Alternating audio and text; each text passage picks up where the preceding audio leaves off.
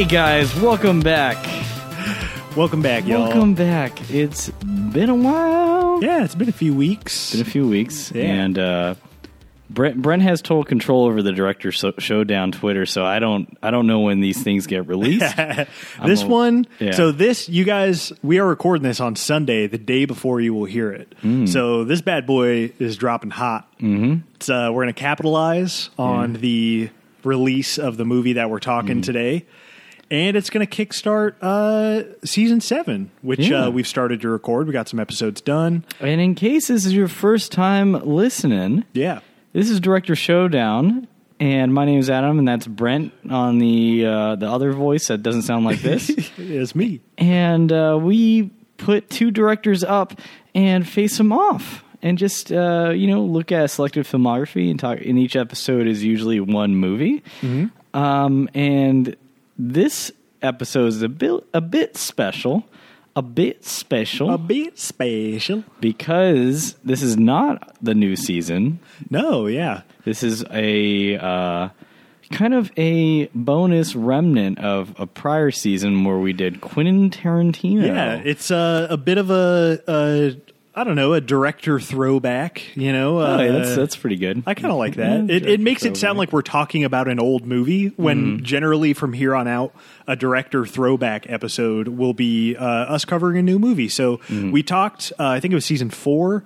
We talked PTA and Tarantino, Mm-hmm. and uh, new Tarantino movie came out, and so we want to we want to go back. Uh-huh. Uh, you know, unless a director is dead, I mean, they're still making movies, and we can still cover their new shit. So we Mm-hmm. uh, we did that with Refn a few weeks back. We did a two parter on uh, Too Old to Die Young. And uh, yeah, and we we really wanted to talk about this movie since it's been hyped up for so long. so long we've been tracking it for Yeah. years, maybe maybe a little less than me. Yeah, I mean, I, I was follow, I was watching like set footage on Yeah. like YouTube, like people when they were filming the. Uh, I don't know if it's the Sunset Strip. It's somewhere in L.A., like the main street in L.A. Uh, with all the movie theaters, like the Cinerama and all that shit. Mm. Uh, they were just filming that, like in like they they blocked off one side of the street, dressed it all up in like late '60s kind of uh, setting. Uh, um, and uh, like design and everything. And the other side was just people like watching Tarantino and like DiCaprio and Pitt film shit. And so people would take cameras and they just film, and it was kind of kind of cool to see that play out. man, can you believe that? Like Yeah, that they so got to to got see. Hollywood to shut down just for a movie about Hollywood. Yeah, man, the absolutely. most Hollywood thing in Hollywood existence. and and for a original completely original movie none, nonetheless. Not not like a franchise thing. Yeah. uh, like just a totally fresh original thing. Yeah. Um and uh and so yeah so you and i saw this yesterday. We saw the 35 millimeter print. Special. i like Yeah. saying that. That sounds so Yeah. we saw the print uh at the draft house and uh it was awesome, and then you you actually were able to catch it a second time today, and I'm, I'm Yes, I did. hell, yeah. Uh, it was it was a digital one though at at a Pala- Palladium, and it's always interesting to go from the from Santikos to Alamo Draft House, not just because of the the showings themselves, but just the people that show up. It's uh, Oh, it's yeah. always so fascinating because uh, Alamo Draft House seems to you know it caters to the um, more movie bent uh, populace as Yeah. While Santikos is more the general audience, you know, at large. Yeah. and uh, I, I, I couldn't help but notice, but how like people would would laugh at. Um, at different things, right? yeah, like it, it seems like some things wouldn't wouldn't pick up to people in Palladium as they would at Alamo Draft House. It's, it's it's always fascinating. Yeah, see. it, it is Yeah. really interesting to see. It's like it, it and uh, I was actually talking about this with Amy last night, but it's like we were talking about bad movie going experiences, and obviously one Yeah. floats above the rest. Uh, and uh, I, I was telling her like I'm I don't think I'm ever going to see another horror movie outside of the Draft House because Oh, it's like a movie like Oh, yeah. it. Uh, like I think we've talked about it on here before. It was a nightmare seeing Yeah. that movie at Palladium. I will say though, the fun part about the more general audience in this movie in particular was like there was just some like I, I'm pretty sure it was some drunk 50 year old lady up front. Because like when uh, Brad Pitt took his uh, shirt off, Oh, she's boy. like, you could hear her say, "Oh my god," and then everyone just started cracking up. That's fucking that shit I love. Yeah. That shit about going to like just a kind of normal like theater. Yeah, yeah. Like you you do get like such a good like just average cross section of like America in a theater like that. Whereas like yeah, Draft House is going to be a little bit more like kind of like film buff Mm. inclined people for the mo- for the most part. The the main difference that I saw um, in terms of the movie, not not the the movie goers, was that um, you, do you remember? It? Okay, so I guess from now on, spoilers. So Oh, that's good to point know, out. Yeah, so we're Since we're this just movie just it. came out, Yeah, yeah. I I, don't want to try to like uh yeah. Yeah. like pussyfoot around spoiler stuff, and Right, stuff right. like that. Yeah, we can just get into it. So um, the 35 millimeter showing, Yeah. had those cool trailers at the beginning. I Like, figured that probably wouldn't be. Yeah, yeah, that that wasn't in the digital showing. The um, you know, like I guess those were real movies, right? Yeah, there was a. Uh, I just remember the second one because I came in a little late on because Yeah. I went to the bathroom at the beginning. Like Champion of Death, they showed a trailer for that. It's like a kung fu movie, and that that There was to a western before that, yeah. a western. Yeah, that seemed to me more like. I feel like Tarantino picked those. Mm-hmm. Like I feel like he specifically was like, if we're sending out a print for, you know, certain theaters that are going to play it, like. Play play these in front of it just to kind of like set the scene, set the stage for Yeah, a um, I always forget the the overture or whatever it is. yeah, a little like kinda- overture, like a little mood setting. Yeah, Mm, that doesn't really particularly apply to the the story itself. But, yeah, yeah. Um, so, what, Once Upon a Time in Hollywood is a uh, a movie that kind of uh, uh, gets rid of Tarantino's old formula. Well, not old, his newer formula. Throws that out of the window for Yeah. a more traditional Tarantino um, uh, formula. I guess like Jackie Brown that you told me was yeah I I- I haven't seen that movie in a long time but I could Yeah. see that this could be on the same kind of uh, level of storytelling. Yeah, I I, I want to come. I, yeah, I want to come out early with this because Mm. I'm still really working through. I want to say like I liked it a lot. I Mm. really liked it, but the thing is like trying to trying to figure out how like like a definite feeling about it this early is like asking me how I felt the, after the first time watching a movie like Dazed and Pulp- Confused Pulp Fiction, or even yeah, even like that. But I, I think I, I really honestly feel like this is Tarantino making his Dazed and Confused or like Boogie Nights. Mm-hmm. Like it really feels like him doing like a love letter to an era and like film Yeah. in in a specific way that like and obviously those are two movies that I've Mm. I've that really grew uh, like on me over time and that I really love now. Yeah, yeah. But we're we're like so early on it that I'm still like Mm. coming to terms with like man that was a lot different than what I expected. and that's that's part of the that's part of Yeah. what I think we're going to have to get into in this podcast is also just the workshop net live uh, dissection of this film because I I watched it twice so I got a little bit more context about yeah it yeah. and uh, I almost think this is my third Tarantino favorite movie Ooh man, Yeah. see, it's like it's so hard for me to even. put it on that I, I don't know yet. The thing is, it's near. It's near. Yeah, it's like upper tier for It- me. I'm just not. I- it I- hasn't settled. I yet, feel you know? like you know, you know, you can mark my words right now and probably just draw up a legal paper and you know, I'll, I'll even do a, Okay, yeah. a, a Vegas bet on it that you'll probably end up loving it and putting the for top. sure. Yeah, I think I. I think I will. It's yeah. a movie about movies. Hell yeah, man! And we've talked before about how how much I I love movies about movies about Mm. like the industry about doing the the work. Like this movie like Mm. really gets into all that shit, and I I fucking love how nerdy it is with all that mm-hmm. stuff. And that that's something that I'm like I'm like uh still th- so thrown off by also is how like to me this truly doesn't really feel like a Tarantino movie. And that mm-hmm. I'm not even saying that as a bad thing. I'm just saying that as a thing where like it it th- threw off my expectations that much where I was like this is so naturalistic Yeah. and ob- obviously a lot of this is until the end but like mm-hmm. It's so naturalistic and so like human and like warm and like kind of uh because Yeah. Tar- Tar- Tarantino. This is a Tarantino movie in the sense of like he can finally communicate the thing that he only really loves is film. Yeah. Because uh, the other things, the other movies like Hateful Eight and Inglourious Basterds and stuff like that, they're all movies expressing how um, you know he hates certain parts of humanity. You know, yeah but he still loves the filmmaking process sure, itself. yeah, but this yeah. is like almost another layer added to on to it, where it's like he's expressing his his only love, which is film. Yeah. you know what I mean. It's it's so it's so low key, man. Hmm. Like I, I was surprised at how just kind of like meandering it was Hmm. and just like low key and not not explosive, not not showy in a way that he he usually is in in most of his movies. Um and that, that I don't want that to sound negative either. Like he's a he's a showy guy. Like he has dialogue that is very like heightened Hmm. and and this is a movie that do, that has some of that but it really like is him dialing down a lot of his usual um, kind of uh,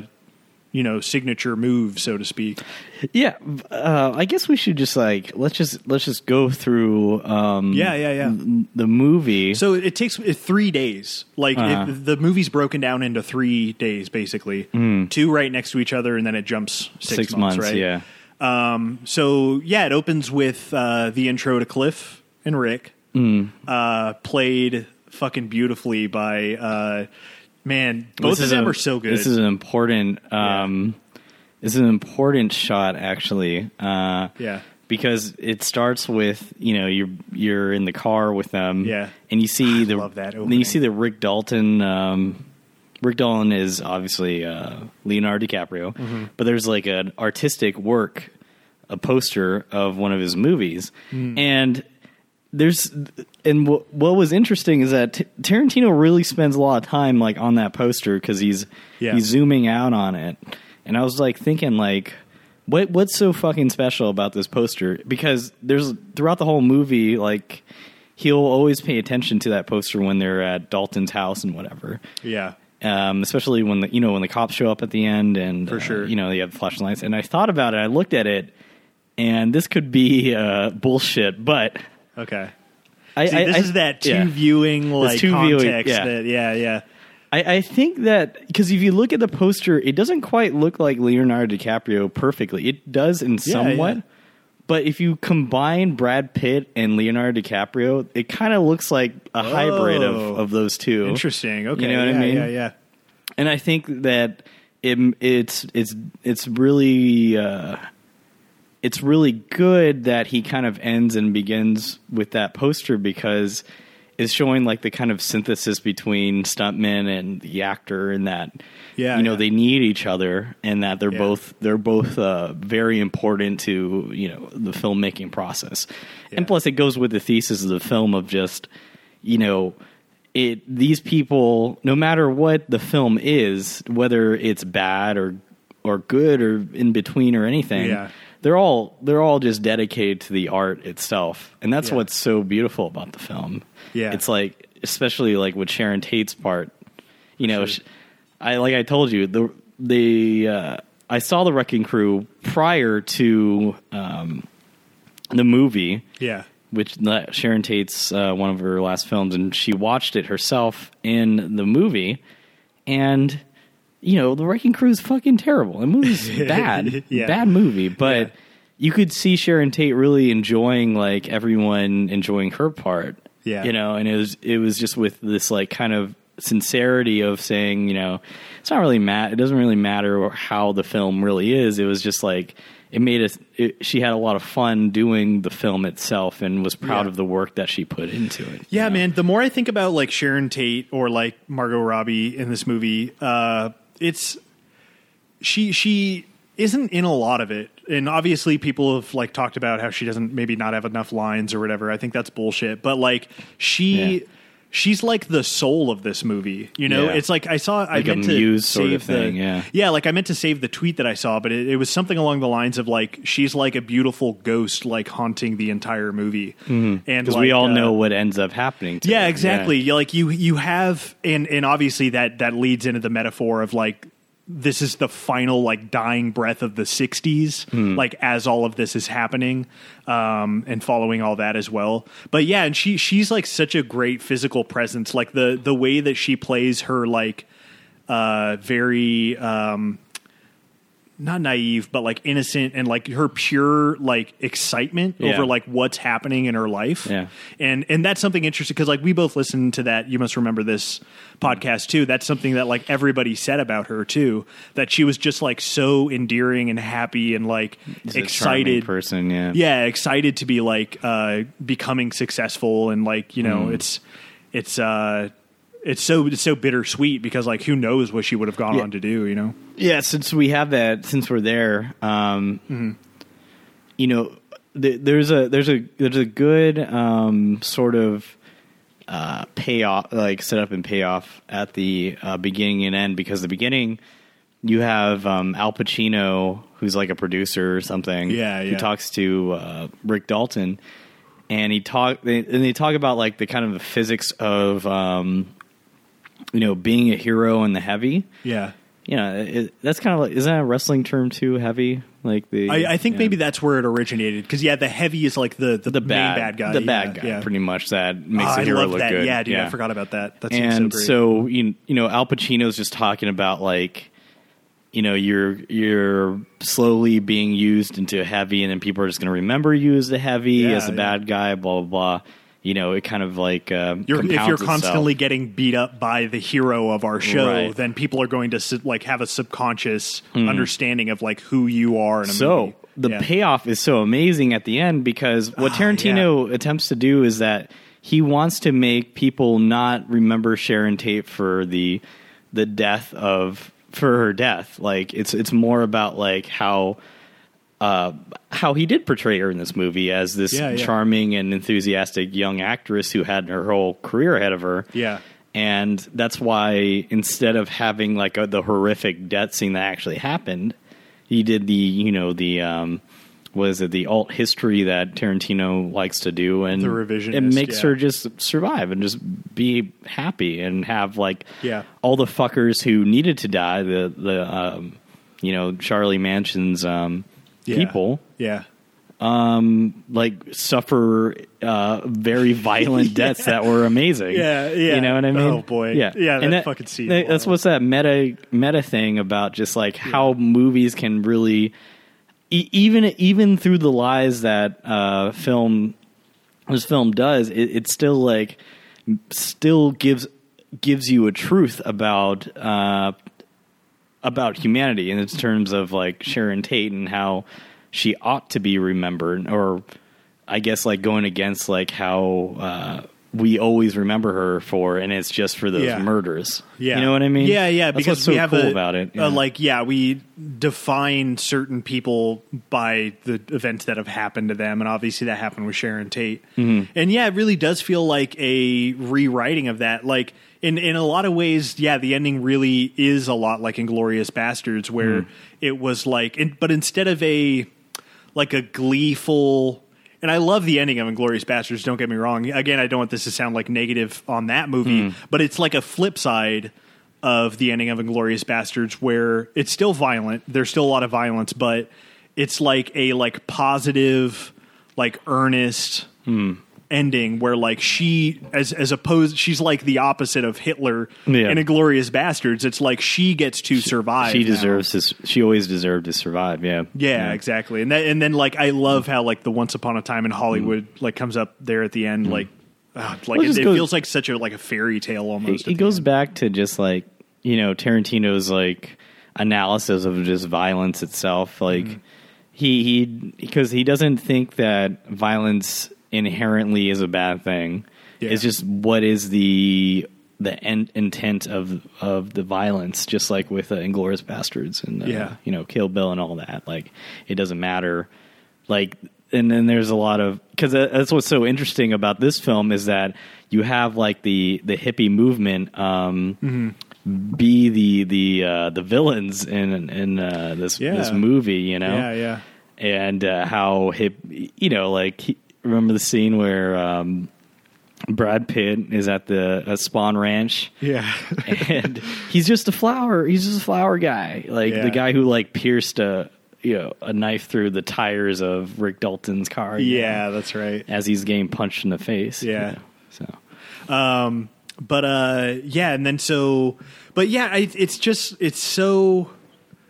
It's like I, I know that this movie is gonna grow on me even more and more because it's just like I love, I love movies that like, and and Amy, yeah, Amy and I, Amy actually didn't really care for it. Like she didn't really like it very much, and I was like, we were talking it out a little bit, and like, um, she was like, I, I don't like no, not like nothing really happened. I didn't know really what was happening. And the more I thought about that, I was like, that's that's where I made the dazed and confused and like Boogie Nights connection because I was like, those movies don't really have plots. But there are characters that have arcs within it, and the plot is kind of just like the passage of time. well yeah it- it's it's a it's more of a character study than anything like Yeah, yeah. it's in fact i like these movies more than just a straight plot structure because they're stronger movies honestly with uh Yeah, strong stronger characters with um just events happening to them them reacting to events is more interesting than like uh,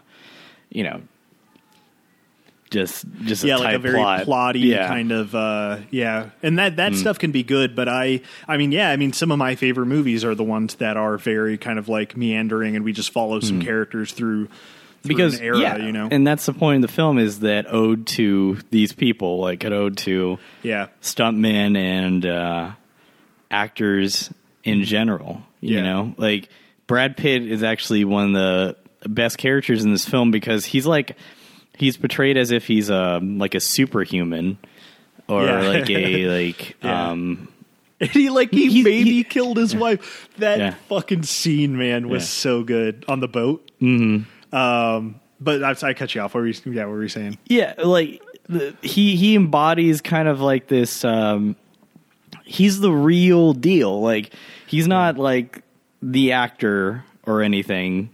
Like he's not like that person you see on screen. He's he's ac- he's not he's actually the cowboy that you see. Yeah. because. It, it's so interesting because he drops off Rick Dalton at his mansion or whatever, Yeah. and then he drives in his shitty car Uh-huh. doing all these cool ass like he's like Steve McQueen like Yeah, yeah. driving really fast and cool and just like Yeah. skip and you know driving through traffic really awesome you just Yeah. you know and then he gets to, and then he drives to a a, a drive-in Mm-hmm. and he lives near a drive-in so it's like Yeah, it's yeah. sort of like he he is the movie sort of thing Yeah, yeah. and like he lives in a literal trailer and that's like what actors go to when they're in movies like you know Yeah, that is interesting. I didn't make that direct connection. yeah, yeah. rick dalton you know he he's like see you in my trailer and he's like doing all his makeup and stuff no fucking cliff booth literally lives in a trailer Lives so he, trailer, he is yeah. the movie Yeah, you know what i mean That's cool. I love. Yeah, Yeah. I love that take. And uh, what was I going to say? Yeah, yeah, I just like. Uh, I meant to say this earlier too. I love how much that this like how much this movie is just kind of just like a friend movie. It's just Mm-hmm. like these two guys are like good buds, and like it just fo- it follows them through like their you know their like day to day process and all that stuff. Um, it's just so fun to watch, and they're just like having a blast doing Mm-hmm. it.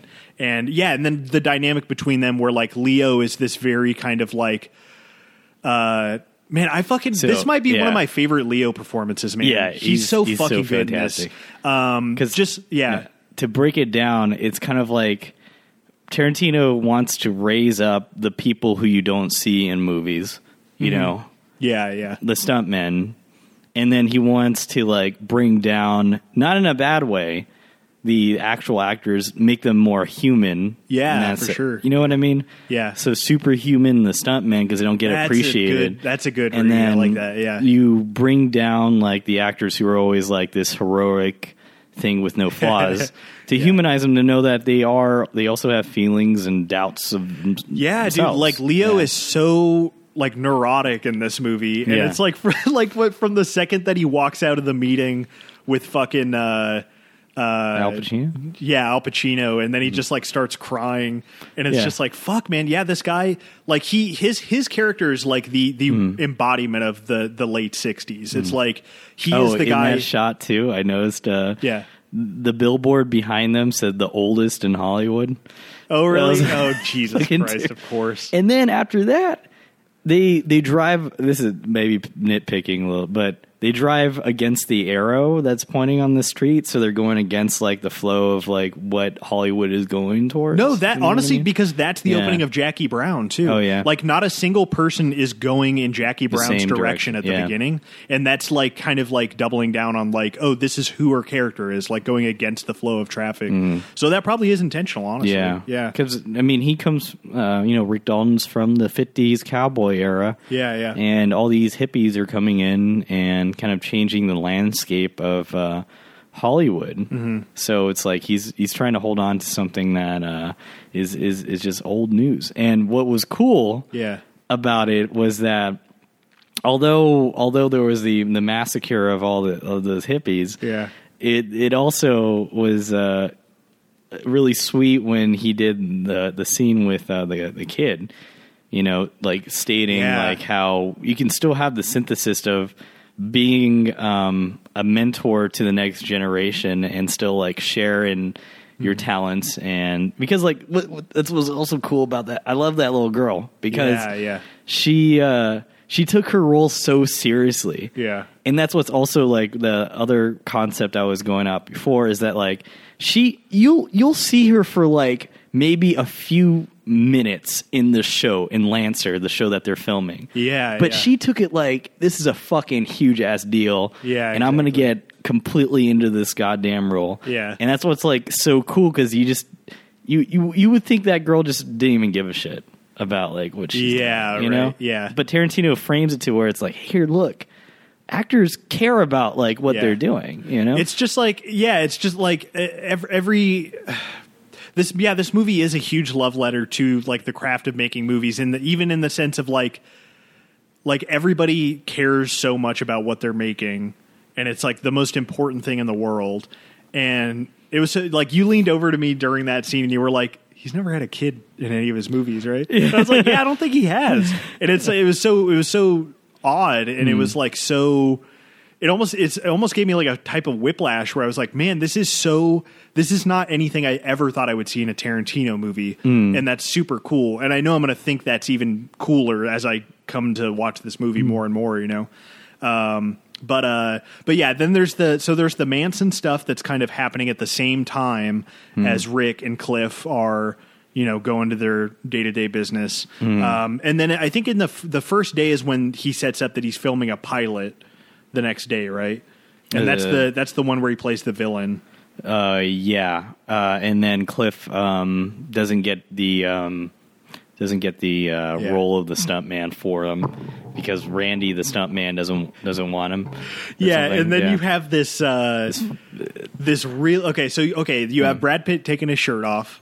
The guy looks ridiculous for a 55 year old man. he, look, he looks like he It's looks real insane. good Like you could you could looks real feel like you could feel in the theater. the humidity like yeah, rose to 100% yeah The oxygen moisture. left the room. Yeah. Everybody like went. I, I did for sure. I was just like, wow, this guy, this guy. yeah They we're we're no stranger uh, to and talking about like how before hot Brad that Pitt here. before that he was like jumping around like on top of like uh, Yeah, he's doing some like parkour, Yeah. and he's yeah, it's like he's He's he's, like cool, the yeah. coolest guy in the world, and it's like he's just fixing a t- Yeah. he makes fixing a TV antenna cool as fuck. So, okay. how do you do that? you know how on Inglourious Basterds I talked Yeah. about how his accent bugged me. Man, In this movie, there was like a split second where I was like, "Oh, he's doing the accent again, but I forgot like immediately because his fucking characters, and it's the same thing with Inglourious Basterds. Mm. Like Inglourious Basterds, he's a fucking cool character, but I think in this movie even more so, he kind of just like He's cooler. in th- He's cooler in this one for sure. Yeah, he's cool There's- as shit. There's in this no movie. doubt. Yeah. Um, but yeah, he like gets on on top of uh, Rick's house to like fix his antenna, and, he makes uh, that look sexy. How do you do? That? Oh god, How do you he- make? yeah, t- man, looking like a snack snack pit. Yeah. Um, and uh, and then he has this like pro this really long Fantasy, uh, yeah. fantasy sequence that while it was happening, I was like, this is happening. This is. Cr- kind of crazy. Like they're actually going to have Brad Pitt beat up uh, Bruce Lee, Mm-hmm. and then there's like a hard cut back to him on the roof, and it's just this long fantasy. Mm. Yeah. where he, So- uh, yeah, What? Um, how do you take that scene, the the fantasy scene? Uh, I, I take it as, I guess maybe I haven't fully broken it down, but uh, uh, do you mean like in terms of the depiction of Bruce Lee, or just more as like his Like what? What the purpose of it? It was. Yeah. I I think it was to. I don't know want- because want to- ultimately, what yeah. its its point by the end, his like kind of like I mean- final line is like, yeah, it wouldn't have worked out well if I went. Yeah. I, I um I'm not really familiar with Bruce Lee. Like I don't really know. I know he was insanely talented Yeah. and extremely fit. Um I don't know if uh he, really um because I, I this is how I took the scene Yeah. was that because Brad Pitt is the stuntman and Bruce Lee is like the guy who who's the main actor. Yeah, you know, yeah. and in his movies, like he does everything. Right? Yeah. and it's like kind of like a commentary and like again like the stuntman's a real deal like Yeah. That's why he beats up Bruce Lee because well, and Zoe like- Bell's in that scene. yeah, Yeah, and it's yeah. all yeah Zoe Bell the stunt the, The stunt, stunt yeah, woman. in like every Tarantino movie. Yeah, exactly and she shows up like you know yeah. to me it's like it was more like yeah Bruce Lee's great but here's who's who's greater these stunt people Yeah, and it's You know yeah, and mean? it's it's important to keep in mind that like this is Cliff Booth's uh, imagination yeah of what would happen if he ended up going on uh, on set to you know be the stuntman for the day, and it's him yeah. like kind of fantasizing about like and even yeah, before probably- that, Yeah. it showed that uh, it showed Rick Dalton defending him and why you know speaking for him and everything. yeah, which is know? cute. There's a cute little like friend like uh like Yeah, imagination, and that's really what all the stunt people want. They just they just want a chance. Yeah, You know, yeah. They want to be a and Yeah, want to be that is an recognized for what they did. You know what they Yeah, did. Like, like ultimately, it's kind of like Tarantino showing us that Brad Pitt is like Bruce Lee. I bet he's not that big of a deal. I'm probably, I'm probably a little better than him. Like, Yeah. like I think that's kind of like how how I read it. And then it's just, it's such a funny cut when it like cuts back to the roof, and you're like, oh, all that was, all Yeah. Mm-hmm. that was like his imagination of like what would happen. Um, and uh, dude, the guy who plays Bruce Lee was fucking great. That Yeah, he guy was- was, yeah. like he looked like him. He had like the fucking oh, like all that and, shit he- down. and his moves were like fucking on point too. yeah, for sure. for Bruce Lee. Um, And then he got his ass kicked. yeah, it got thrown into a fucking Car, car. yeah. God, that was that was fucking badass. Um, Brad Pitt doing all those like sick moves, like Yeah. blocking, countering, and shit. Well, and it's like, uh, yeah, and then it, in his fantasy, he laughs at the idea that Bruce Lee could beat up uh, Muhammad Ali, Yeah, and all that Cassius stuff. Clay, yeah, yeah, there's so many layers to it, Yeah, uh, Donkey, like to to, to the kind of fantasy element there. Uh, Um, and that's when Charles Charles Manson shows up.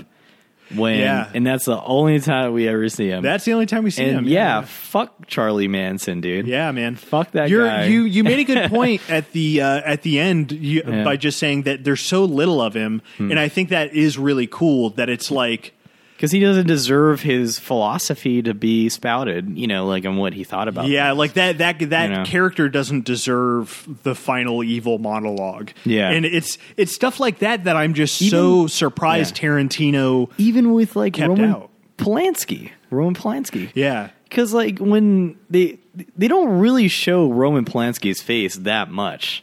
Yeah, They're just and then Steve McQueen. They have like a fucking center frame of Steve McQueen looking cool as fuck. Yeah. smoking a cigarette, tell, saying that he's a Polish like a Polish bastard or whatever it is. Yeah, yeah. You know, like really like taking R- Roman Polanski down. Well, yeah, I think two of the only times they reference him, they like say I the second time, and I my memory of this is not the best, but it's like somebody says like, uh, Yeah, that she she eventually might have to call the FBI on uh, Polanski, like so something like that, like something to the You know, effect of like that's what's Yeah. you know it's also really funny uh-huh. because that reminds me because the scene where uh, Cliff Booth finally picks up the hippie chick, he Yeah, asked yeah. her what her fucking age was, like a normal human being, Yeah, would, yeah. like a reasonable human being would. Yeah. because Roman Polanski sure doesn't ask for ID. I Oh, thought that was a subtle, like fucking yeah, it- it's like a subtle nudge. thing, yeah, Yeah, to sure. to the whole Me Too and everything, because because like he's like, I need to see some ID, I need to see some ID. like he Yeah, just yeah. he's like, I'm not going to jail for poo tang. yeah, yeah. That Yeah. scene was great, man. and then Uh, the other scene was just Roman Polanski throwing a, a ball for his dog after he had after the Playboy Mansion uh, scene. oh yeah, he's like having tea because I think that was yeah. the the point of conception because it showed Sharon Tate. You know, she had Yeah. um, you know close up her feet and stuff. So Yeah, that's right. Um, and uh, so yeah, that's kind of the first day. the the Mm-hmm. The whole first day is like this very.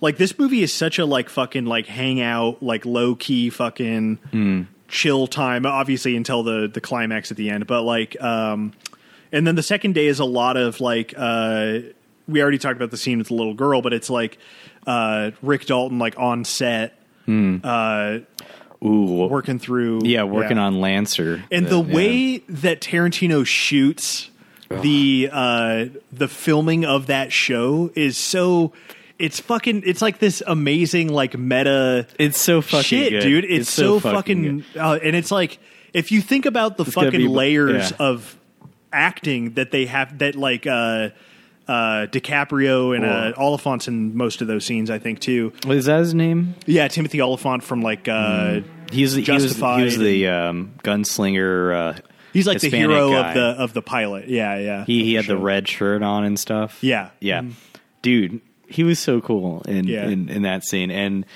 one because uh, that whole because they don't even start with the cameras. Like you don't know they're on set. Like you don't know that they're filmmaking. It's Yeah. like you're watching the movie itself. uh-huh and it's so cool he does, he does his backwards like um you know he, with Walton Go- Goggins Walter Uh-huh. Goggins and uh my one of my favorite scenes in the entire movie is when they're like you're you as an audience is fully engaged in what they're talking about because it's the the shooting and the acting is done so well uh-huh and you have like this pan around um what Alfonso is that his name oh uh Alfonso or whatever his name is the the uh Yeah. the gunslinger oh okay yeah, that yeah, yeah. um Rick Dalton is talking to at the bar Yeah. and it pans around him and uh it goes to Rick Dalton close up on him and he's like line and it, it breaks everything that Yeah, and the you- camera yeah. rolls back. And yeah, it's like it this resets. break of uh, yeah, yeah, Because let's start the uh, scene over, and it's like, oh, it's so fucking cool. I love that reset because Yeah. and even uh, that actor, he like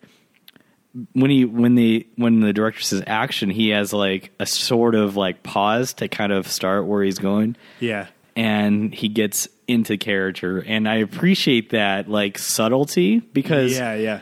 I mean, you and I act like not professionally, but Yeah, you know, you yeah. you, f- you know that little pause that you do right after the Yeah. action, and it's I so just- cool. yeah. It's a, it's it's something like that. That to me, uh, there, Mm-hmm. I'm sure movies, shows, like somebody's probably done something like this. Mm-hmm. But for me, I was like, man, I've never seen anybody do this Mm-hmm. in a movie or show, like portray it like this.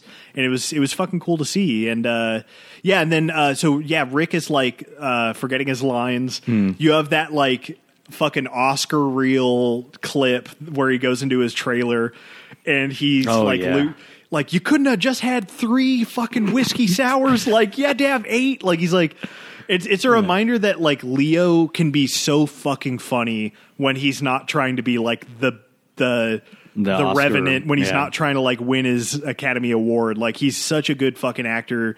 Uh, like comedically, he's so funny in like Wolf of Wall Street and stuff too.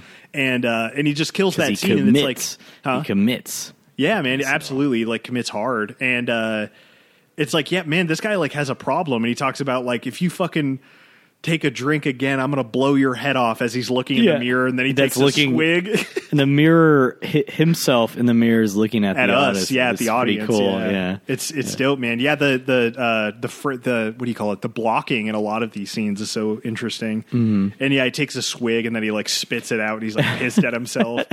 And uh, yeah, no, it's d- does him kind of like um uh his like final scene with the girl that's like after he meets the girl right? So she kind of like inspires him right?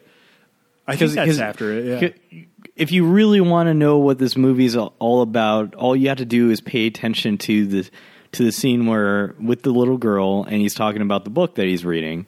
That's really what the whole movie is about. When he says, Yeah, you know, he's a Definitely, Bronco. You know, he's he's reading a Western book about this has been um, Yeah. Bronco Buster and then as he starts breaking down and Yeah. it's so good well and then i i noticed Yeah. too i was like if you take a fucking stopwatch to this Mm. because he says oh, I'm, I'm about halfway through that's about halfway through the movie too right Yeah, yeah. and it's like it's fucking cool and he's about halfway through his own career. Maybe. Yeah, ex- yeah, exactly. Um, or at, at least he hopes. He feels like he's at the end. Yeah. Um, but yeah, and then he like breaks down with with that little girl, and it's this like Mm. really sweet moment. Uh, and then the the the scene that uh, Rick Dalton slash Leo DiCaprio as Rick Dalton like kills with uh, as he's like holding the little girl hostage. Mm. Um, it's just like this really magical moment because like you've seen him get frustrated and kind of flustered and fail, and then that scene he's like fucking on it. And like you're excited for him when uh, when he kills that scene, he like throws the girl on the ground, and then like and, uh, and just to put this all into context, this is just some sh- thirty minute show on NBC. Like that, no one like. yeah, absolutely. I mean, maybe like a few. I don't know, maybe like a million or less than a million people would watch. Yeah, yeah. And they probably forget it. It Yeah. might not even come to Yeah. air. Yeah, It might, yeah. I mean, no one you would give a shit about. Yeah, but he, to him, it's everything at that moment. and it's it's uh, how do I word this? It's like the like Tarantino's philosophy Mm. about how much he loves movies and how important movies are is like baked into all this shit. It's Oh, like yeah. it's like all of this is so important to Rick Dalton and to the girl and it's like you feel the triumph after he like uh the- after the director yells cut and he comes over and like praises him and the girl is like that's Yeah. the best thing I've ever seen and that trailer line that plays as comedy in the trailer when you see it in the movie it's like wow dude that's so like powerful Yeah. actually and it's still kind of funny but it's like there's a lot going on there where it's like Mm. funny but it's also like fuck man yeah I feel for this guy like he just fucking nailed it and this girl made him feel like special again. See, Mm. it's it's stuff like this that I can't believe was in a Tarantino movie. Yeah. You know what I mean? Because it's like so sincere and earnest and like pure. But it's like i if there was any Tarantino movie that would have that, it'd be about Hollywood. About Hollywood, yeah, and exactly. it'd be about movies and, and all that stuff. yeah. Because uh, Tarantino is uh, probably the, one of the most sincerest people in Yeah. uh, in Hollywood. He would never fake anything that he does. So you would only get these sincere, genuine moments in, in those heartfelt moments in relative to what he is heartfelt and sincere about, which is film. You know what I mean? yeah, yeah. Because why would why would he lie? Why would he just input like some romantic interest in Inglourious Basterds? What service? What you know? Like what purpose would that make to make it like Yeah, yeah, heartfelt and sincere? You know, like he's just totally just totally honest to who he is in every film that it, that he does. Yeah, mm. man, for sure. I, I mm. remember you saying that at the end of our PTA Tarantino season, hmm. and us kind of having different takes on that. But I've come around because it's like so many of his movies have a anger to them, and hmm. like I, I maybe misread that as as a cyni- like a cynical thing, like a hmm. cynical side. But I think you're right. Like I think he uh, is like a very earnest, kind of sincere filmmaker. Um, and but it just really shines in this movie where he Yeah. wants to like honor all of the shit that he loves and like the era that he grew up in. Especially like like the the cool part when they're watching FBI. You know, Ah, I lo- I love that scene, man. right? Yeah, it's so where good. it doesn't actually like go into the the film itself. Like you're watching it on the TV, Yeah. and you hear them commenting about it. Like they don't they don't care about like what the story is. They're Yeah. like, hey, like Cliff says, hey, that was a sweet jump. You know, like when he Yeah, you nailed over. that. Yeah, you yeah. nailed that jump. Like They're like Rick that guy was Dalton. an asshole, like stuff like that. Yeah, It's so. I was like, ah, this is so fucking cool. This is like cool Because that's how we feel. shit. Yeah, because that's how we feel when we watch our movies. We're like, oh, that was like, remember when you did that? That was cool. You know, because you don't really care about like what. I mean, you do, but like when you watch it yourself, you're like, oh, that was like a cool thing that we did. Yeah, you know what I mean. Yeah. You don't really think about like just the the purest um, audience thing, audience reception of it. You know. Mm-hmm. Yeah, exactly.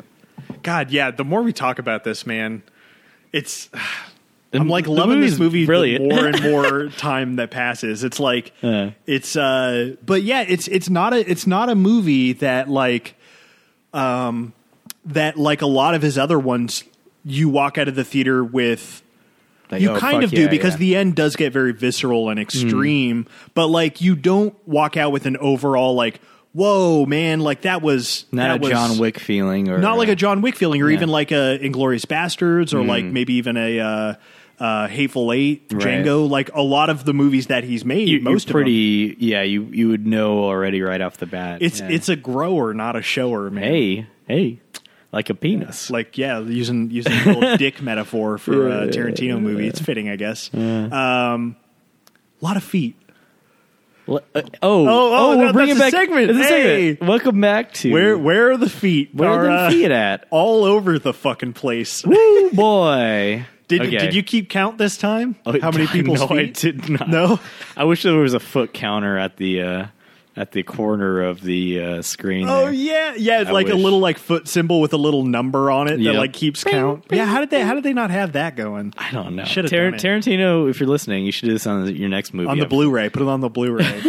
um, yeah, like- man. It like it wasn't just w- w- women's uh, feet. It was No, also yeah. plenty of men feet. it was in uh there. who who there was one main was it it wasn't DiCaprio.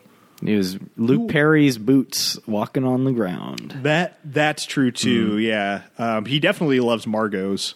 Oh, She's got good feet. oh man. boy, got good feet. Oh boy, Uh, yeah, the a- scene, the scene. Oh man, there's no more pure distillation of Tarantino. he, he just leans into it. yeah, dude. Then the shot of Sharon Tate in the theater, Mm-hmm.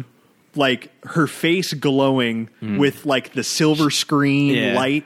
Smiling and watching a If movie, you- and her feet right there in the front of the frame. I was like, Tarantino, you mad, mad lad, son of a bitch. Like I, I feel like that's his ultimate fetish. Like just distilled, yeah, in, Yeah. into a shot. You have a hot chick with feet in the foreground, and Mm-hmm. Yeah. just the the movie a magic. movie blasting Yeah. behind you. It's like, oh my god. It, Yeah. it, I mean, also when that when Brad Pitt picked up that hippie chick, she just plasters her feet on the windshield, Yeah. just real, just real right in there, Yeah. right in front of your fucking face. Yeah, like- Mar- uh, Ma- oh, what's her name? Margaret. I think Thatcher. Margaret Qualley. I think is her name. She's from The Leftovers. Man. Uh, she's fucking great on The how- Leftovers too. She's young to be named Margaret. I think that's her name. I think it is because I was going to say Margot, but she's definitely not. What kind of Margot. I think Gen Z or Gen Yeah. Z would be named Margaret? I I don't know. Maybe she has some uh, some weird old fashioned parents or something. Um, but yeah, she she's great in this as kind of Hmm. like the main Manson girl. Um, or at least the Manson girl that that uh, Cliff uh, Yeah, get drags Cliff into. You know? yeah, it drags him. So that that's kind of the, the Ooh. B story. yeah. Let, us of- go into that. That Yeah, that man. So the arena. Spahn Ranch segment. Oh, Yeah. real quick. Okay. Uh, it, I, don't, I don't know what the purpose of it was, Uh-huh. but when the second time he sees her, like he's you know how he's driving by and he doesn't pick her up. yeah. He put he puts in like a I think he has like a mint that he take like Brad Pitt like takes a mint and Yeah, there's I a got that, commercial of the mint itself like the audio from the radio is like What? Really? yeah. And he, he's just looking like he's Is like the like a- guy. it was a subliminal was, thing on it him. was a whole commercial. No even with the girl because she like looks like she's reacting to like him having like the fresh breath or whatever. If you watch it again it looks like a commercial. Well, is that the scene when like he like points with his finger this way and she points with her finger the Hmm. and other way. And she starts like crying, Crying, and, you know, yeah, doing the whole yeah. thing. I was like, because it's like, oh, if you have spearmint gum or whatever it is, girls would want to, you know, hitchhike with you or some Yeah. shit like that. Yeah. that's what it, it was like portrayed as because of like the audio that was coming from the commercial. Yeah. I thought that was kind of cool.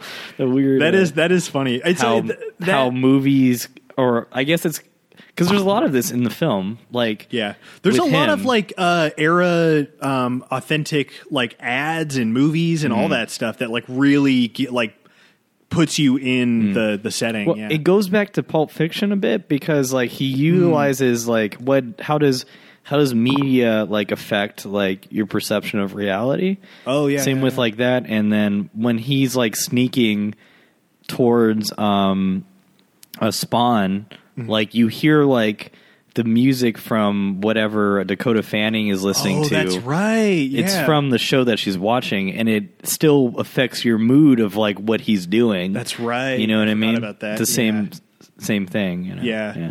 yeah. Um, So I guess we'll back it up and say when Mm-hmm. um, they go, she takes him to Spahn Ranch. Yeah. Well, okay. Yeah. I want to just mention real quick too. sure. Like, I Yeah. was, I wouldn't say I was worried about it because, like, obviously, you have faith in a guy like Tarantino uh, to to uh, kind of nail to nail it. But like, I was like, how is he going to?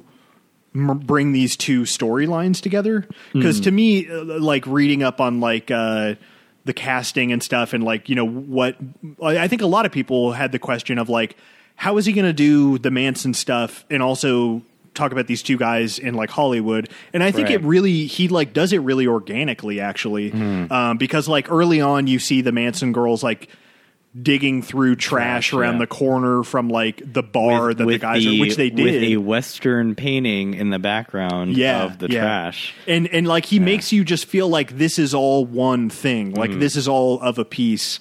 And then and then yeah, all the stuff with uh the Manson girl um uh you know like hitch hit wanting to hitch a ride Mm. and him kind of seeing her multiple times before he finally picks her up. That's Mm. like setting the like oh I bet I bet he's going to like pick her up one of these times. And it feels organic. It's like I was just hoping that it would feel organic and it wouldn't feel like these two things kind of came together and it didn't really feel Mm. Well, of a because piece, yeah. even in reality, it was totally random. Like they just Yeah. showed up Well, that yeah, Yeah. that's true too, for which is sure. Yeah, which is uh, interesting that he wanted to make it or, more organic as opposed to just the randomized selection of uh. Yeah. of a house. You know, yeah, I mean, they just showed up to Polanski's place and just killed those people. Like, not no intent Yeah. of who it was. Well, yeah, yeah, because because uh, it was literally like in that's the scene with Charlie Manson in the movie is what actually happened, where Charlie Manson went to his acquaintance or his friend uh, Terry Melcher's house, who Sharon Tate. who is Terry Melcher? Terry Melcher was a friend of Brian Wilson of uh, of Oh, the Beach Boys. the right? Beach Boys, Yeah. and um, and it, it was it was within this whole thing of like Charlie Manson wanted to be a fucking rock star. He was like, That's like, right, get me studio time. I'm going to be the next Beatles. Like all this stuff. He went, and this is when he was. Uh, I can't believe how much of this I remember. This I listened to this like over a year ago, but um, he like went to Terry Melcher's house to be like, hey man, when are we going to get that studio time? Yeah. But Terry Melcher had moved out, and Sharon Hmm. Tate and Polanski had moved in, and so that's when that's when like Ah. So it he wasn't logged. totally random then. It, it- but it kind of was in a sense that like he happened to kill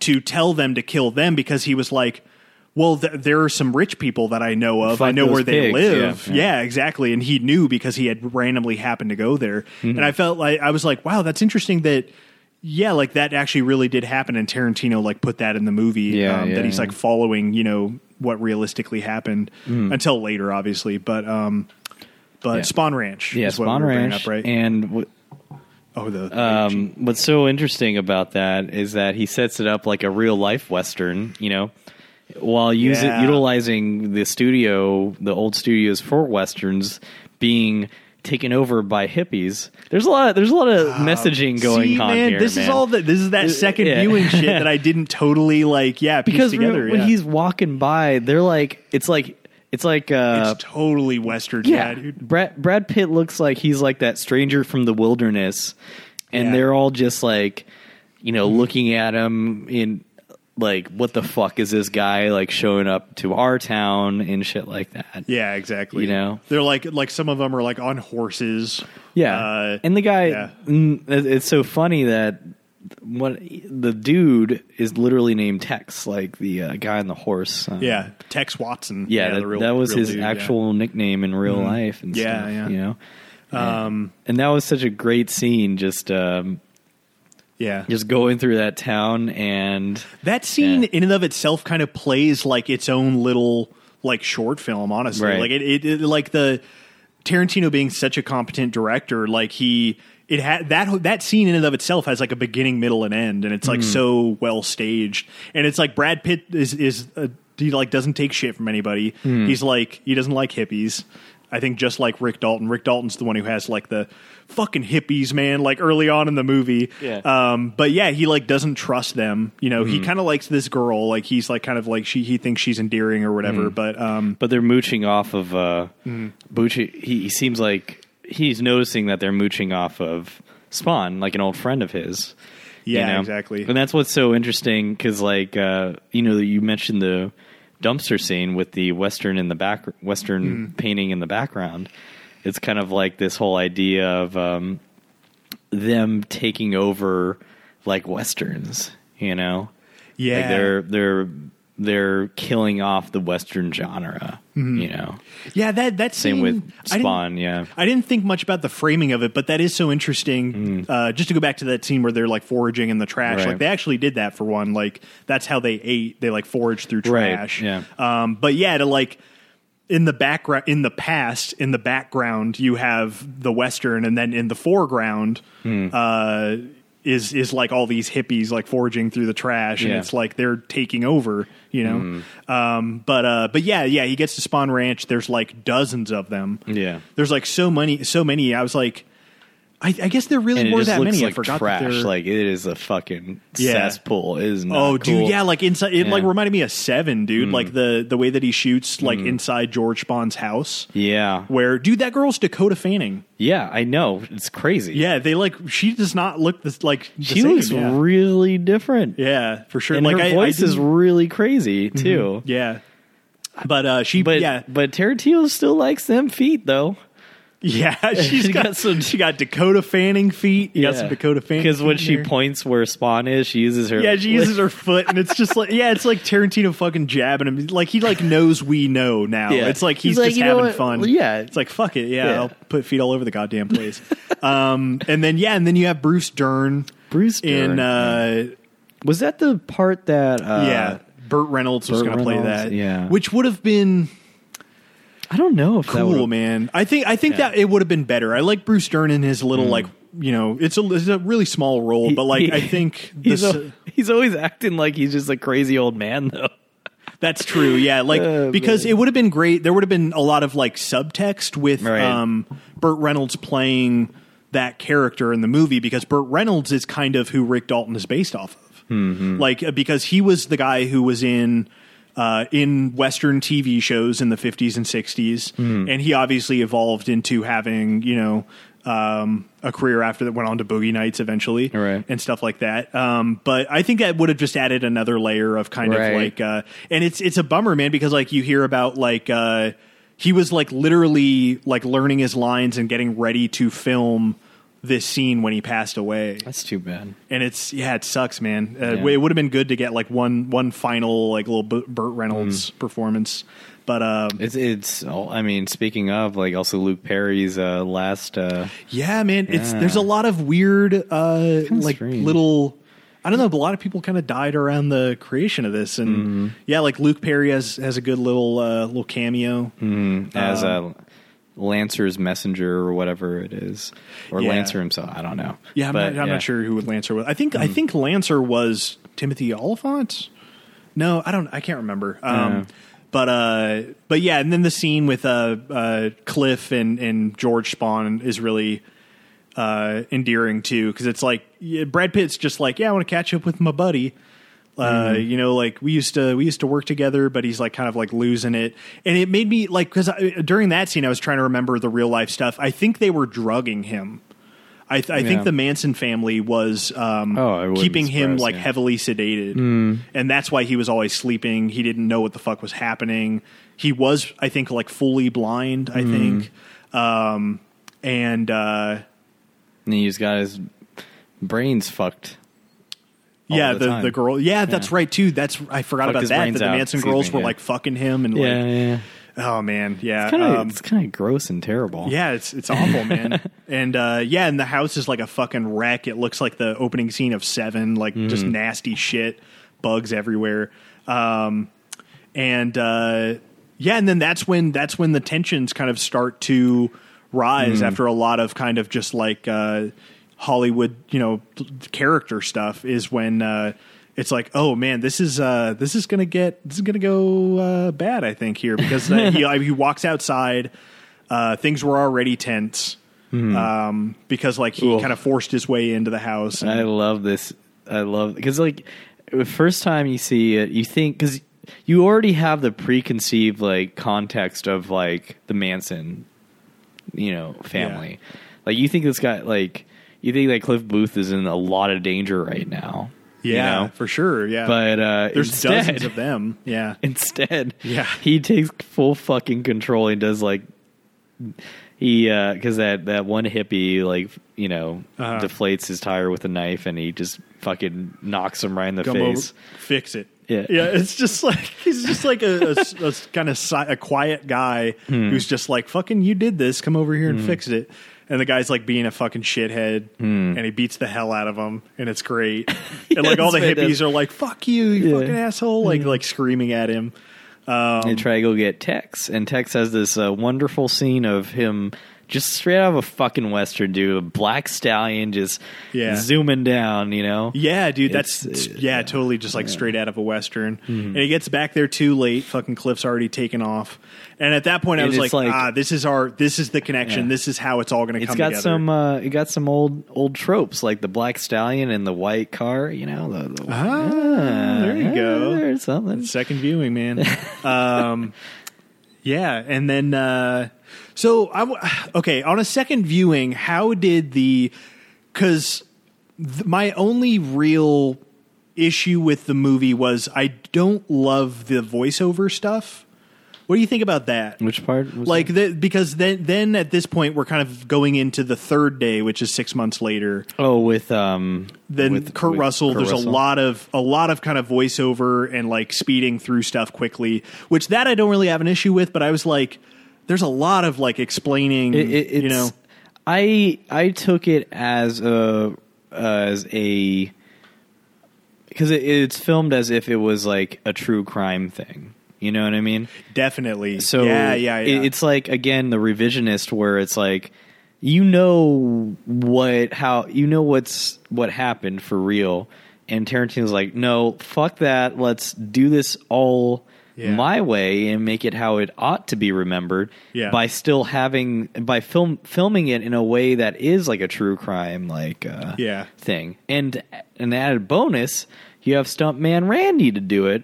To Yeah. s- to also like have stuntmen Yeah. be be recognized as the ones that are important, Ah, You know what I mean? There you go, man. Yeah, and uh, and it's Tarantino is always fun with his little narration stuff. yeah. Like, I mean, it's definitely like yeah, um, and that's the stuff I was waiting for. It's like the, like Tarantino's a guy who like the this this the normal rules don't really apply to him. It's Right. like he's gonna he's gonna fuck around with film and the form of film in ways that nobody else is. yeah. Because there's Yeah. one particular scene that's also very weird that I still Yeah. didn't understand completely the second time around. Yeah, which which one? he was he, he was talking to he met that guy that he was going to work with on Lancer the first time.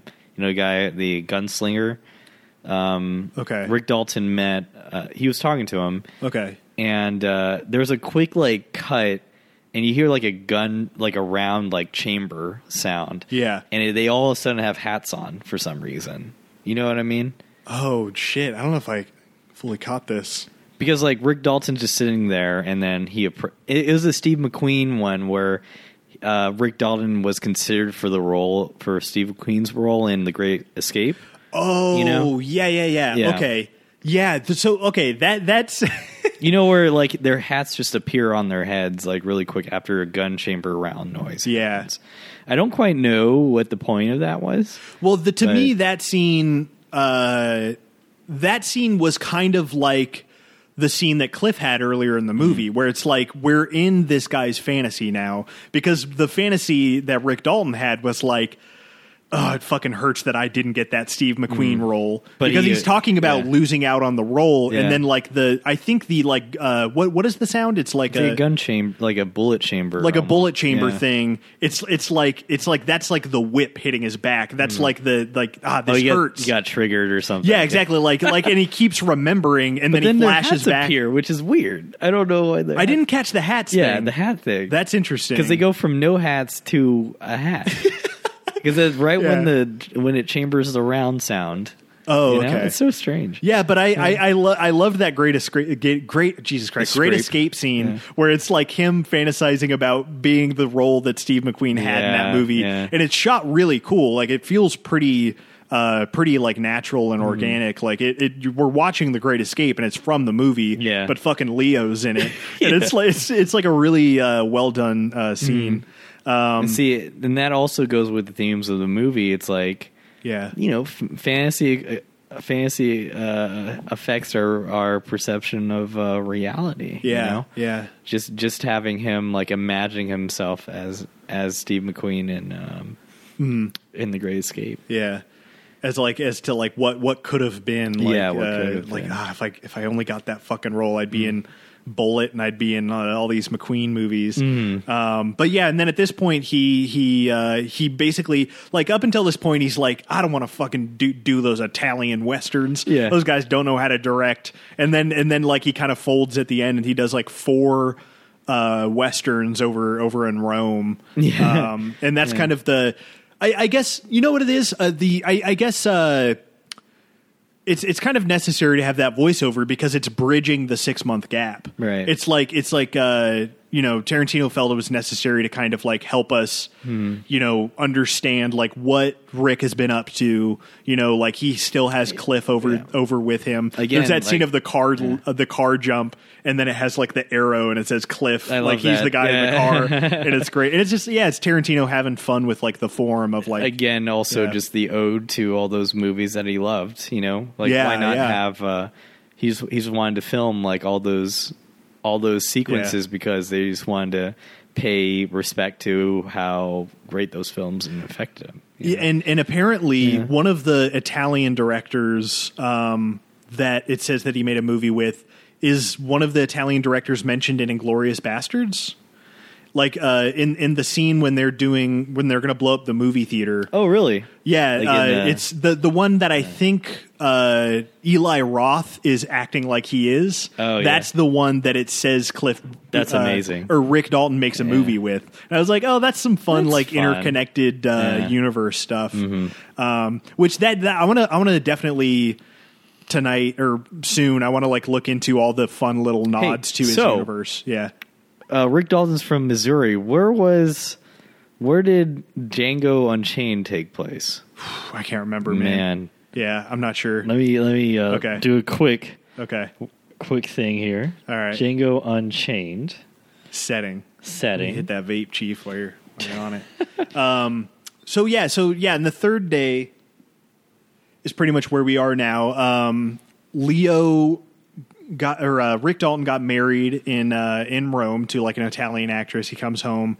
He's uh, you know, it's a, the the movie's like it, it makes a point. I think in the the narration to say like, you know, he he had to spend a lot of money to. I forgot to do what. Like he he made a decent amount of money. He's not super successful now by any means, but like he's you know he made some movies overseas. We'll see how it goes, and it's like kind of a little bit of a, a an uplifting. Uh, you know, turn for for Rick Dalton and, and Cliff he accepts the uh, the yeah the change. new Yeah, reality the new he's reality. like he's like you know this is where things are going i'll just i'll just go where uh where the the magic's happening Mm. and uh and then he comes home and then uh i mean pretty much that that final day gets to the manson stuff pretty quick right Oh yeah, I mean things.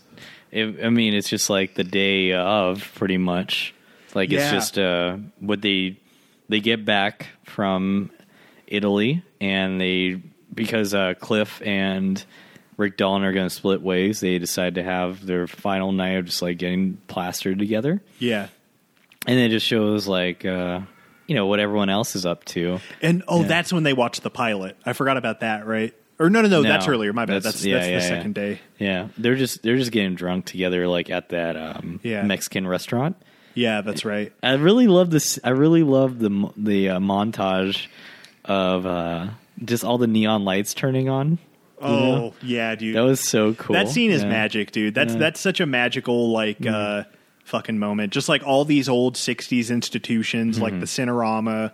Um, I forgot the other specifically what they were, but yeah, you just see like, like, a German strip. restaurant and Yeah, like yeah. all- all uh, these- Taco Bell, like the Taco Yeah, Bell Taco lights Bell, turn yeah. on. Um, It's like as if uh, Tarantino is trying to relive like his childhood and just watching all the neon lights turn back on. You Yeah. know, one last time. Exactly. Yeah. I was just gonna say that. It's like one last time, like one last kind of hurrah before what They in really- real. Mm. life was kind of the death of an era. Yeah. But in the movie is a, a kind of a lot more optimistic in, Yeah. in the end. because you want to see you because Tarantino wants to show us the the best parts of it and not not the not the worst.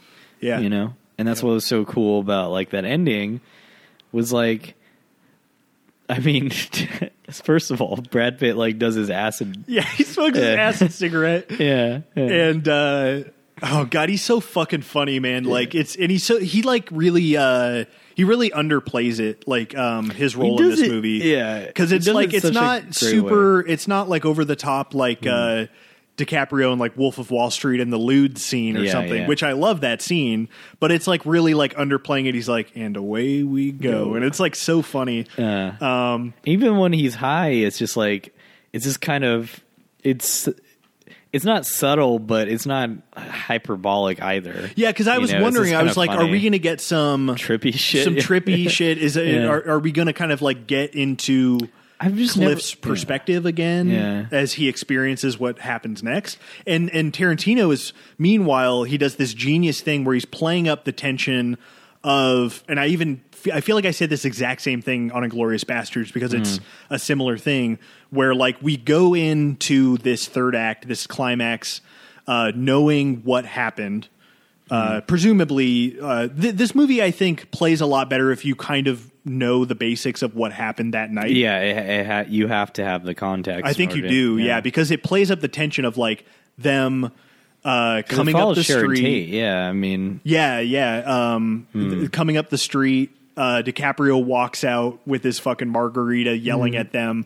You see Tex with the pistol. I was like. Yeah. "Fuck! Don't! Uh, yeah. are you gonna fucking shoot him right now? That's how we're gonna kick this off." And you just don't know because you're like Tarantino can will that's do what's anything. so amazing about Yeah. it because you know that's how he, that's how Tarantino. That's why Tarantino's a genius because he uses the preconceived context yeah, man. of of what what you know about it historically and uses it as a way to create tension, right? Yeah, man. like just like with Inglourious Basterds, yeah, Yeah. like it's it's it's masterful. Actually, it's kind of it's it's really clever. man. Yeah, yeah, Um, and uh, and that that uh, encounter, I think, with DiCaprio Hmm. is what what sent what basically makes them.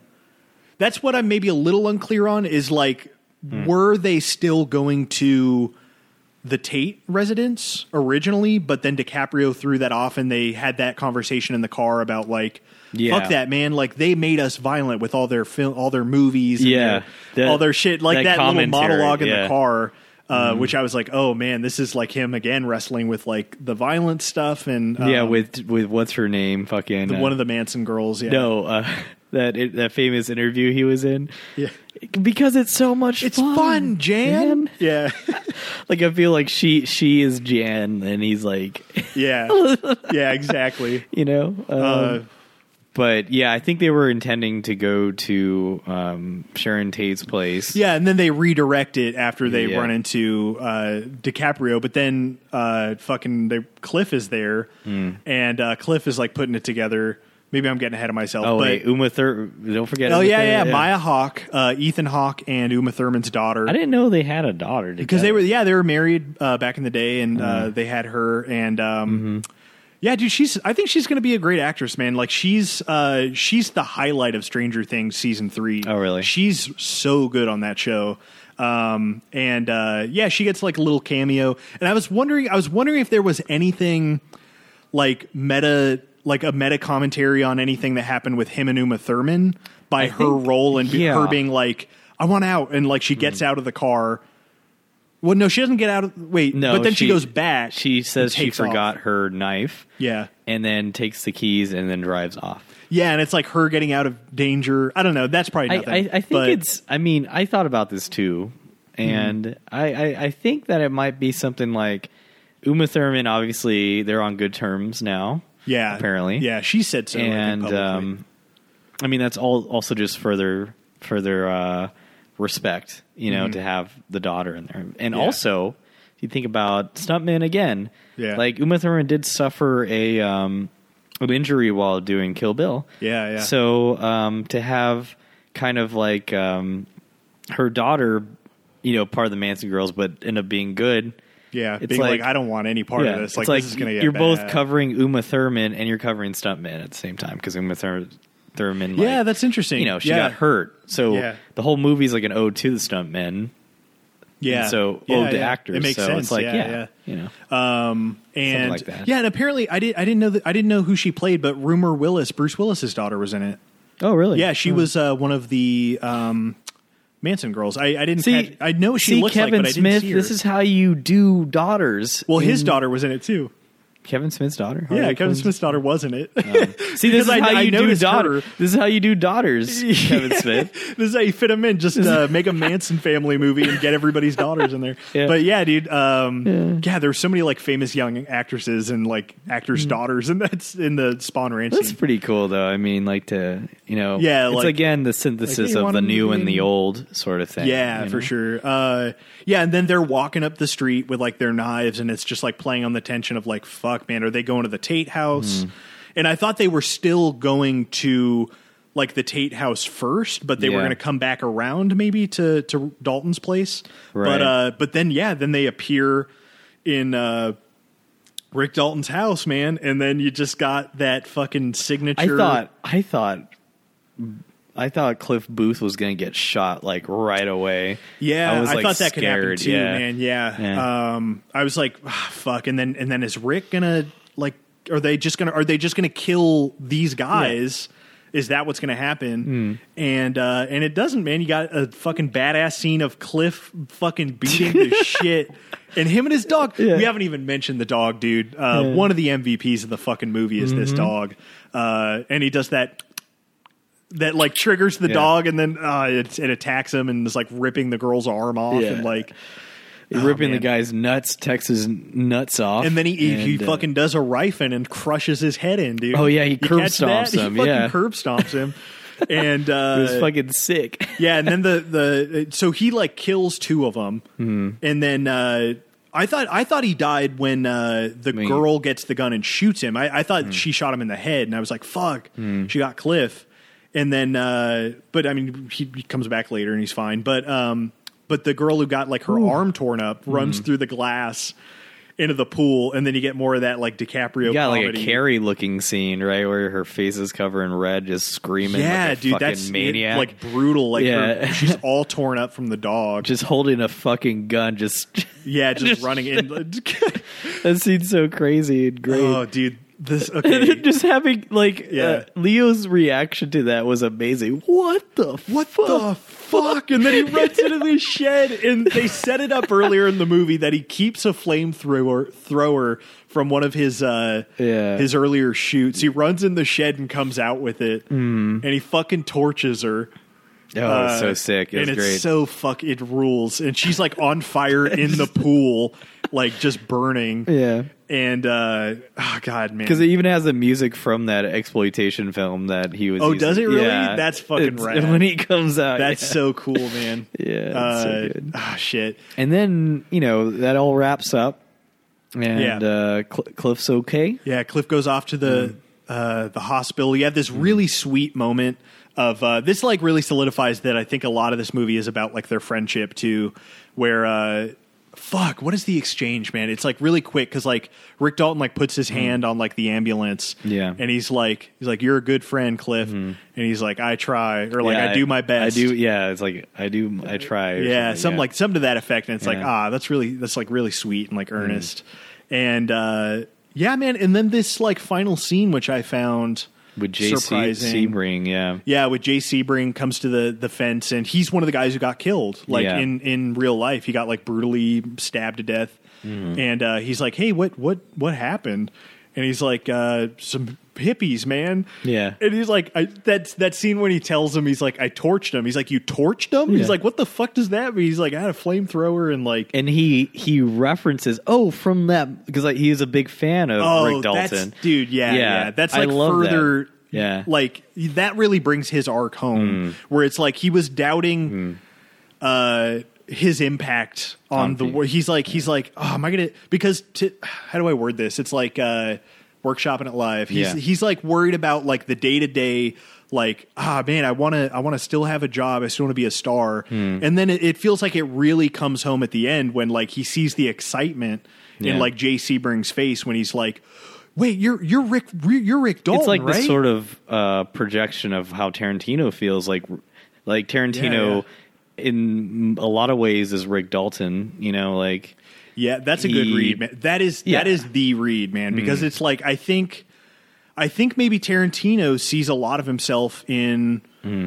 the Rick Dalton types, man. He feels like him like He's the getting- director, yeah. the type of director that he is, he kind of feels like is maybe coming to an end. Like he Right. Hmm. said that many times like in public. And uh and then he doesn't Yeah. he i guess like he probably just never realized how young people like love him you know like Exactly. because jay sebring is like he was like 20 something Yeah. and he was like you know i loved your movies growing up and or you know he just talks like about I grew up on your movies. Yeah. Yeah, yeah. and that's it's like he it seems like tarantino's just saying like i should you know appreciate what um Mm-hmm. My- how my younger impact. people yeah, Yeah, how yeah. younger people um see my movies and Yeah, appreciate them instead of dwelling on being a has been Exactly. you know what i mean Yeah, yeah, And and like in like coming to peace with Yeah. maybe it is. Like maybe Yeah. it is the end, but like look at what you've done. Yeah. Like look at the lives you've impacted like with your art. Literally saving like people's lives and yeah, yeah, dude, exactly. Yeah, yeah. Uh, through your violence. yes God damn it. Fuck. This movie's a fucking masterpiece. I know. Um God and damn that, it. that's Yeah. what's like J. Sebring. He was the one who was like engaged to uh, Sharon Tate, and that's why I think like he Yeah. he wanted uh, Tarantino also wanted to because he put him in a really good light in this movie, Jay Sebring Like even though he wasn't in it too much, Yeah, that's true. That's very true. but true. he could. yeah. It's it's almost like J. I mean, from what I could tell from that podcast I listened to, J.C. Sebring really did care about Sharon. Yeah, for sure. Yeah, You and know? like he he like really did love her and was in Yeah. Mm. kind of a tough, uh, like tough mm, uh, position with Mm. like her being married to Polanski and gonna have uh, you know their son and everything. Mm. And uh, yeah, and then the so what do you what's your take on the having Tate not really be well, no, because it shows her at the end, but like her voiceover kind of comes in over the loudspeaker, and I, I guess that's just like a final goodbye of like uh, for what for which for? Sharon Tate because she comes over the loudspeaker and is like, "Hey, what's going on?" Oh yeah, yeah. And Jay Sebring is like, "It's Rick Dalton." She's like, "Rick Dalton." yeah. And, and it's like there's the funny little in joke where like he always tells Sharon Tate like you live next door to Rick Dalton. Yeah, and he like he like feels so bounty on touched uh, by that. Call a bounty on Roman. Yeah, Yeah, that's the line I was thinking Yeah. of. Like you, you might have to call a bounty on Roman. Yeah, it kind of like plays into what we know about him. Um. I know. yeah, and it's great, lot dude. of It's great like all of this stuff like is coming together in such a cohesive way at the end here, and uh, and yeah, and then they invite him inside for a drink, and it ends on this really optimistic note of like. yeah, no, no pregnancy killing. Yeah, exactly. Because it's cool. like, yeah, yeah, it shows Yeah. her for a bit when she's pregnant, and it's like, fuck, man. I, Yeah, I 'cause hope you feel like, oh, to. no. yeah, because it's like she's so pregnant and she's so full of life, like li- lit- like literally and, everyone- also metaphorically. Like, and everyone knows like Tarantino is like he he won't Yeah. stray away from some fucked up shit. it's so subversive, man, Yeah. in a really cool way. Um, Yeah.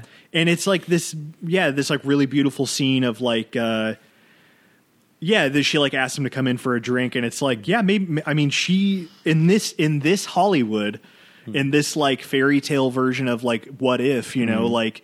Rick Dalton might be in like a Sharon Tate movie down the line. Like she gets to raise her kid and uh, probably end up dumping fucking Polanski and, and Yeah. all that stuff. And it's uh, it's like a really bittersweet ending, I Right. think, but it's a really really great ending. And then the Once Upon a Time in Hollywood and that typeface comes up, and it's ah man, it's great. The more I think about this movie and the more we've talked about it, man, it's just it's so fucking Like good. I, I Yeah. think that it's my number one movie uh, so far this year.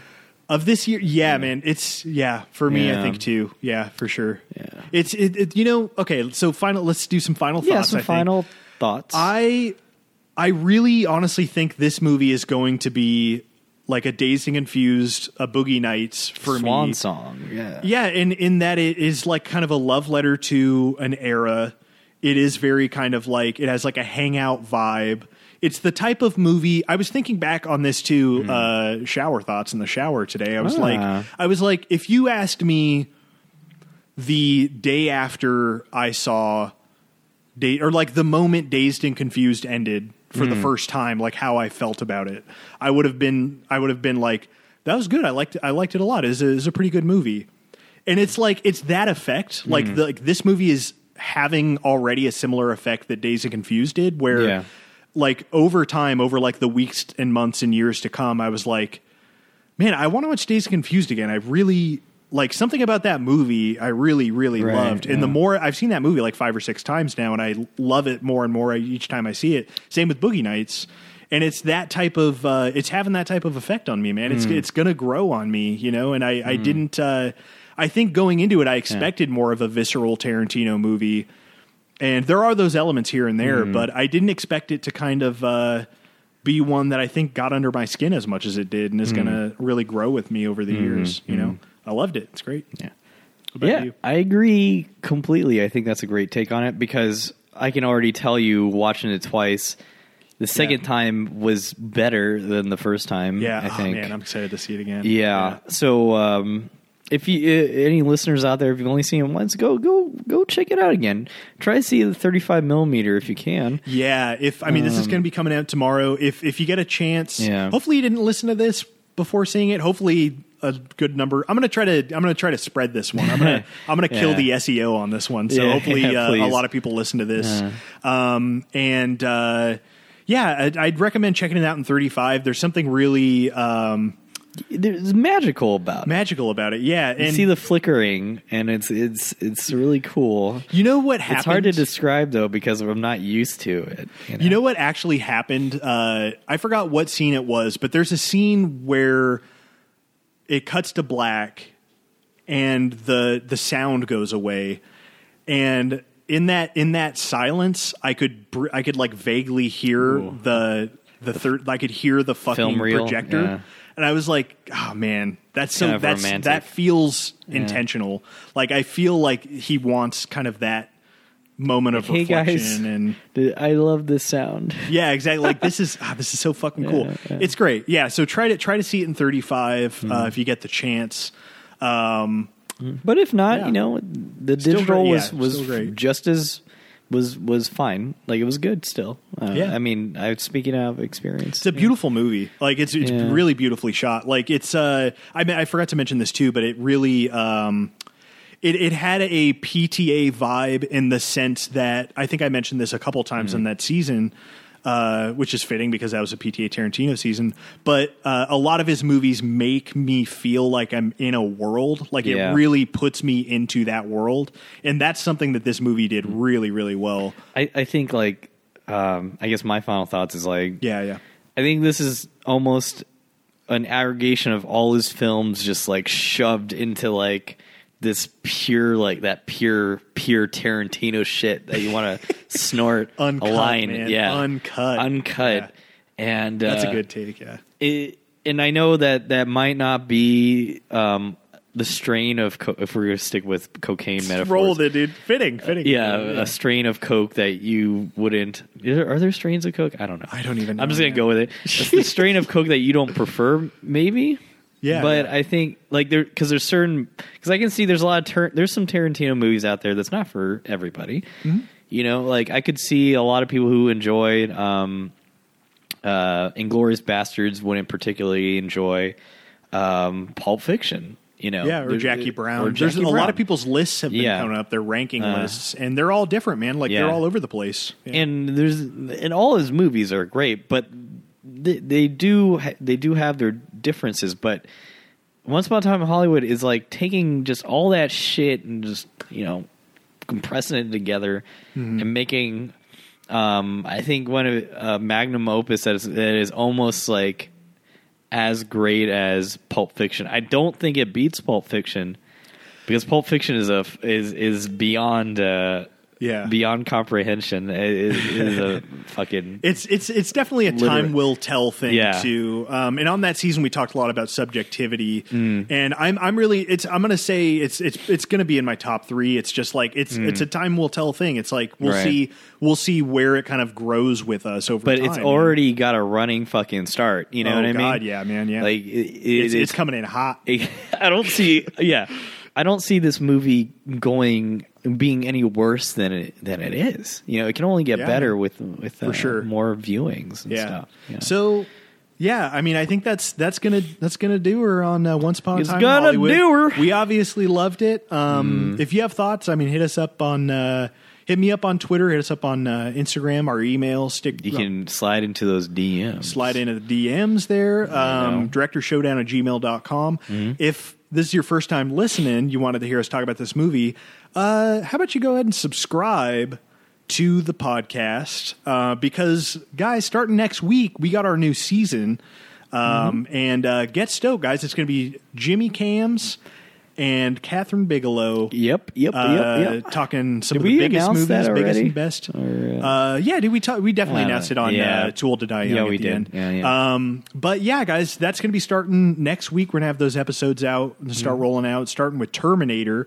Um, Mm-hmm. Yeah. and we're just going to be going through their filmography. I think doing about ten movies. It's going to Mm-hmm. be cool. Some good guests.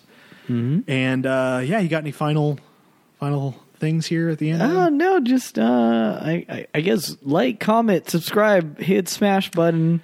What- hit that smash button. hit smash button. I forgot. I forgot to make the smash button. I, I like yeah hitting the smash button but um i'm Yeah. Mm-hmm. i'm really stoked uh i'm stoked that we have this um that we're doing this with with you know with new movies that directors are doing and i'm stoked about Yeah, man. you know the what what's to come on our podcast so i hope Yeah. i hope uh who have been listening, you stick around for more, and if you're Yeah. new, I, I hope you, you stay with us. Yeah, definitely. Keep keep listening. uh, yeah. We're going to be talking a lot of big movies, Terminator movies, Aliens. fucking- Interact with us. Call us up. Yeah. Send us an email. Uh, uh, do do a, a telephone. Do it. us. Call. Yeah, telephone us. telephone us if you have our phone numbers. Yeah. people just call us out of the blue. Um, But yeah, guys, thanks so much for listening. Uh, we love you, and love uh, yeah, have a good week. Hope to hope you listen uh, next week to Terminator. Bye bye. See ya. I know that it's time and you're staying in.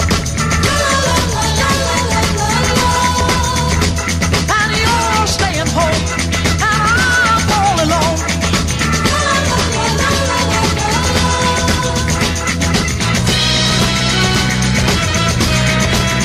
you, won't you, won't you, baby?